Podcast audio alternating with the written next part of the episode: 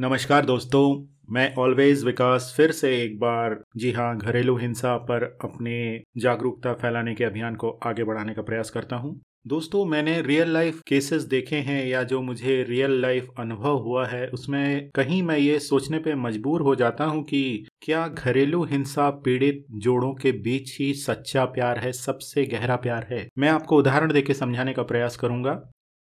ये ज़रूरी भी है क्योंकि जो इस फ़ील्ड में काम करना चाहते हैं वॉल्टियर करना चाहते हैं, किसी को बचाना चाहते हैं, वो अक्सर इस उलझन में फंस जाते हैं कि ये पीड़ित जोड़ों के बीच असल में क्या चल रहा है, क्या है। और यकीन मानिए, मैंने जो अनुभव किया है, वो काफ़ी चौंकाने वाला है।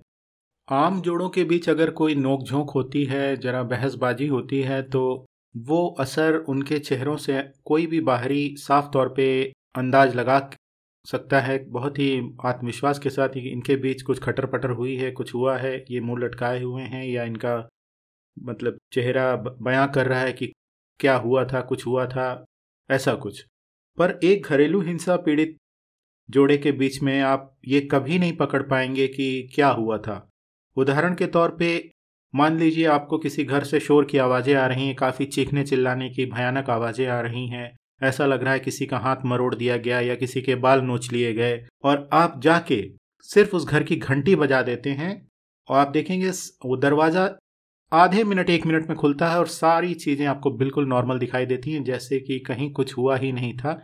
इनफैक्ट आपको हँसते हुए ग्रीट किया जाता है और आप आप खुद में सोच में पड़ जाते हैं कि साहब, यहाँ से तो अभी शोर आ रहा था, यहाँ से तो भयानक आवाज़ें आ रही थी, जैसे किसी का गला दबाया जा रहा है, पर अभी तो यहाँ सब कुछ नॉर्मल है।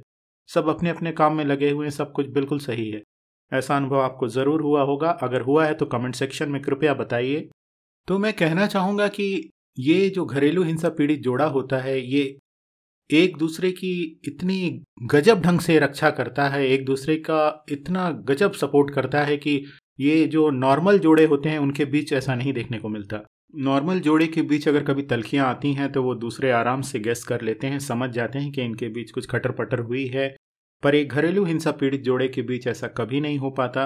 एज एन आउटसाइडर आप बिल्कुल नहीं समझ पाएँगे कि इनके बीच कोई गड़बड़ है या कुछ है। भले ही, मेरी बात गौर से सुनिएगा, भले ही पीड़िता को चोट लगी हो, चोट के निशान हो, या उसके साथ काफ़ी गाली गलौज किया गया हो, या कोई भी जो हिंसक कार्य होते हैं, उसके बावजूद भी आपको पीड़ित या पीड़िता एकदम सोबर, काम, मुस्कुराता हुआ दिखाई पड़ेगा और आप असमंजस में पड़ जाएँगे कि यहाँ कुछ हुआ भी था क्या। अब कुल मिलाकर हम जो नॉर्मल लोग हैं, उनको तो यही लगेगा ना कि, काश इतना प्यार हमारे जोड़े में भी होता, हम एक दूसरे की इस तरह जान बचाते, एक दूसरे का इस तरह सपोर्ट करते, कि भले एक दूसरे को हम अभी नोच खाए हों, पर जैसे ही दरवाजे की घंटी बजी तो कहीं कोई नामो निशान नहीं है किसी प्रकार के हाथापाई का या किसी प्रकार के झगड़े का या कोई भी निशान। बिल्कुल सब कुछ सामान्य है, सब कुछ नॉर्मल है। तो मुझे कहीं ना कहीं लगता है कि घरेलू हिंसा पीड़ित जोड़े के बीच में एक गजब की अंडरस्टैंडिंग होती है बहुत ही गहरा प्यार होता है, जो कि शायद सामान्य जोड़ों में नहीं पाया जाता।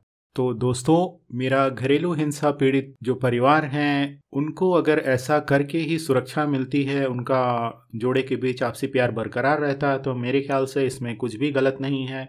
हर इंसान को अपने हिसाब से जीने का हक है, और बेवजह हम ऐसे पीड़ित जोड़े को पीड़ित क्यों समझें? मेरा ये सवाल है कि असल में जो खुद को पीड़ित नहीं मान रहा, उसको हम क्यों पीड़ित समझें? अगर हम ऐसा समझेंगे तो हम उन, असल में उनकी सहायता नहीं कर रहे हैं, उनको दुख पहुँचा रहे हैं और किसी पीड़ित को दुख पहुंचाना हमारा मकसद बिल्कुल भी नहीं है दोस्तों।